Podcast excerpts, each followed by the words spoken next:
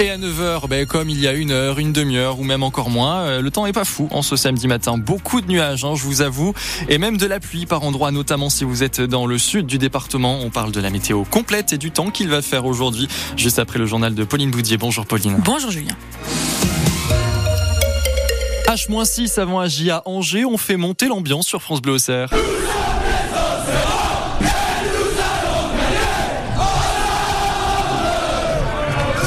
Supporters auxerrois qu'on veut entendre cet après-midi à l'Abbé des Champs pour le choc de cette 24e journée de Ligue 2. Le deuxième contre le premier. Alors il devrait y en avoir de l'ambiance puisque toutes les places sont vendues. Ça fait 17 000 auxerrois prêts à donner de la voix.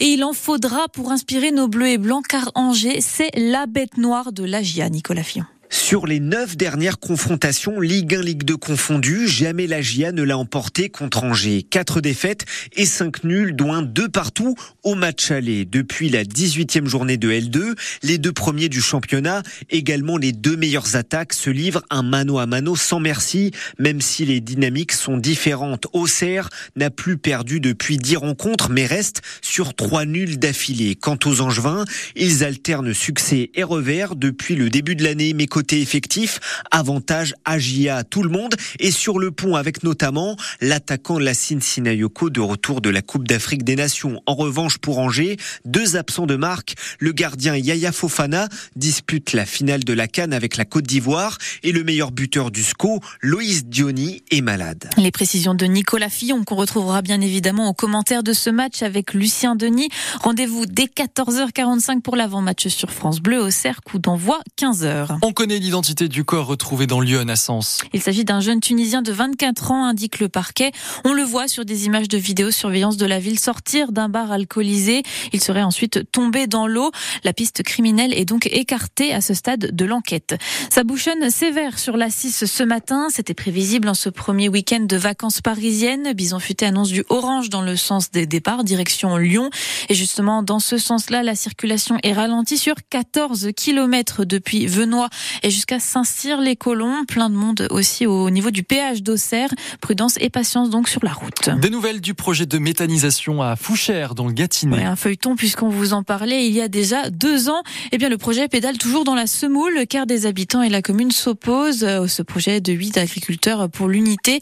Ces opposants se réunissaient hier. Bilan, malgré une première défaite devant le tribunal administratif, ces opposants au projet gardent espoir d'avoir gain de cause, Renaud Candelier. Oui, parce que le temps joue en leur faveur, explique Pierre-Henri Paillet, porte-parole de l'association Stop Méthanisation Fouchère 89. Nous avons déposé cette nuit le second round devant la Cour administrative d'appel et euh, les procédures devant les cours administratives d'appel ont été raccourcies. Mais raccourcies en termes de justice, ça veut dire quand même au moins un an. En complément, les opposants à la méthanisation à Fouchère envisagent même une plainte au pénal contre la société Gatti Biogaz qu'ils soupçonnent d'avoir menti dans les documents fournis à la justice administrative. On est certain d'obtenir gain de cause au bout du compte parce qu'on a le sentiment que les évidences à un moment ou à un autre finissent par euh, apparaître aux yeux de tous. Réaction de Dominique Bridon, président de Gatti Biogaz et agriculteur à Villebougie. C'est du gâchis, c'est du, une perte de temps inutile et qui va à l'encontre euh, de la volonté politique euh, nationale. hein. Et le temps perdu est tel que le projet de méthanisation à Fouchère pourrait bien être remis en question. Vous avez un coût de construction qui a bondi, vous avez des taux d'intérêt qui ont bondi. Le jour que tous les recours seront levés, là, la décision sera prise de continuer ou d'arrêter totalement le projet. L'unité de méthanisation de Fouchère devait initialement voir le jour en 2023. Et les opposants considèrent que ce type d'installation n'est pas écologique et peut provoquer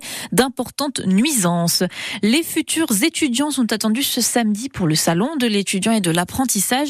L'occasion de découvrir les filières, les écoles. Ça se passe à Auxerre Expo à partir de 10h. Reportage à suivre dans le prochain journal. Bientôt une nouvelle mosquée à Sens. Elle est inaugurée aujourd'hui par les élus locaux. Située à l'arrière du quartier des Champs-Plaisants, elle est quatre fois plus grande que l'ancienne et permettra d'accueillir jusqu'à 1500 personnes.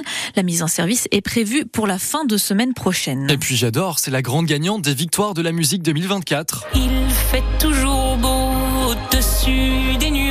Nuages, mais moi si j'étais un oiseau. La symphonie des éclairs, chanson de Zao de Sagazan qu'on écoute souvent sur France Bleu Auxerre et qu'on adore. Vous avez raison, Julien. Elle a raflé hier quatre trophées, notamment celui de la chanson originale de l'année. Parmi les autres primés, il y a Aya Nakamura, Gazo ou encore Vianney.